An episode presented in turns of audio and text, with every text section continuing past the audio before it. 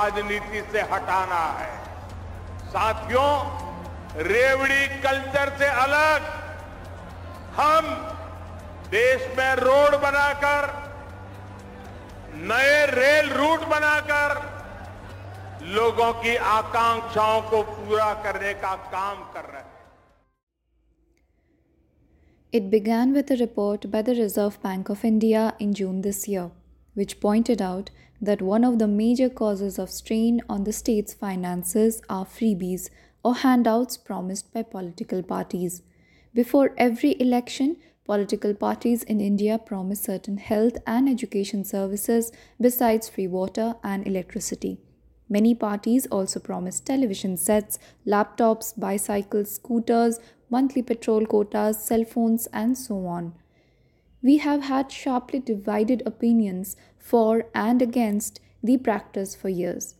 One view is it's bribery and the freebies anyway come only from taxpayers' money. It's not private spending. The other view is that parties are free to make and keep promises for the welfare of the people. Now, the matter of irrational freebies has reached the Supreme Court, where the central government want freebies stopped. Welcome to the Power Podcast. I'm your host, Uttara Bhattacharya, and in today's episode, we will discuss freebies and who draws the line. Let's first understand what freebies are and how they differ from public welfare measures. There are certain services such as health, education, water, sewerage, electricity, and transport that people cannot organize for themselves. That's why they elect governments. These are all welfare measures. How much of these services should be free depends on the government's fiscal space. The dictionary meaning of the word freebie is something that you're given free, but the actual meaning depends on who you are asking. According to the Reserve Bank of India report, freebies are not merit goods or expenditures. The document says freebies are provisions for free electricity, water, or transportation, besides waiver of pending utility bills and loans and other such benefits. The power sector accounts for much of the financial burden of state governments in India, both in terms of subsidies and contingent liabilities. Data reveals that discoms in India owe over 1 lakh crore to power generators. This deficit has been rising steadily. The Prime Minister has put the light on running losses at discoms and blamed it on the freebies given by the states. Vote for freebie culture is running at the cost of an unsustainable future and subsidizing electricity for voters, resulting in high power bills of the government that have remained unpaid and operating at losses of double digits. We have with us joining in the discussion Kathleen Anthony, a former journalist at The Hindu. She has been extensively covering government policies, human and children rights, health, and more. Thank you for joining us, Kathleen.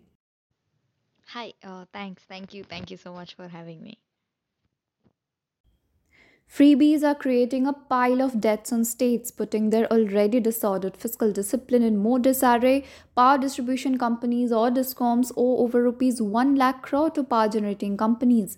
Needless to say, Kathleen, this practice of freebies is costing the country long term developments. So, why do you think we are relying on this practice still? How justified or sustainable is the freebie model? See, the model is neither sustainable nor economically viable. India is a vibrant democracy which is looked upon by the entire world, especially in developing countries, as a role model.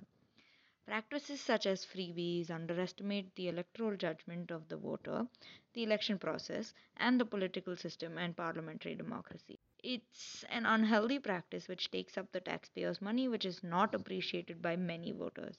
But still, parties continue to the same practice. Since the money used for providing freebies needs to be funded from the overall budget, other important schemes will definitely suffer. Who do you think then can curb the practice of freebies? Is it the Election Commission? Is it the court? The power of the Election Commission is limited in regulating the freebie culture if introduced by the party in power. There is no legality to these promises made by political parties. The promises made in the election manifesto can be construed as corrupt practices under Section 123 of the Representation of Peoples Act. Freebies and poll promises are different in many aspects. Subsidies are required for the proper functioning of a government to fulfill people's needs. However, it is sometimes confused with freebies. Opposition parties can at the most question the source of the funds but can't legally stop government functioning. So you're saying the onus is on the voters to not go for freebies? But who does not like a free lunch? The onus of eliminating the practice lies with the election commission, the courts, the political parties, and ultimately the voters. All over the world, elections are fought based on the performance of the government or the lack of it. The Election Commission can look at the prospect of revising the Election Code of Conduct by making the political parties legally bound in fulfilling the promises. If the promises are not fulfilled, the voters should at least have the right to question it. Political parties need to analyze whether their strategy has worked or not in the previous elections.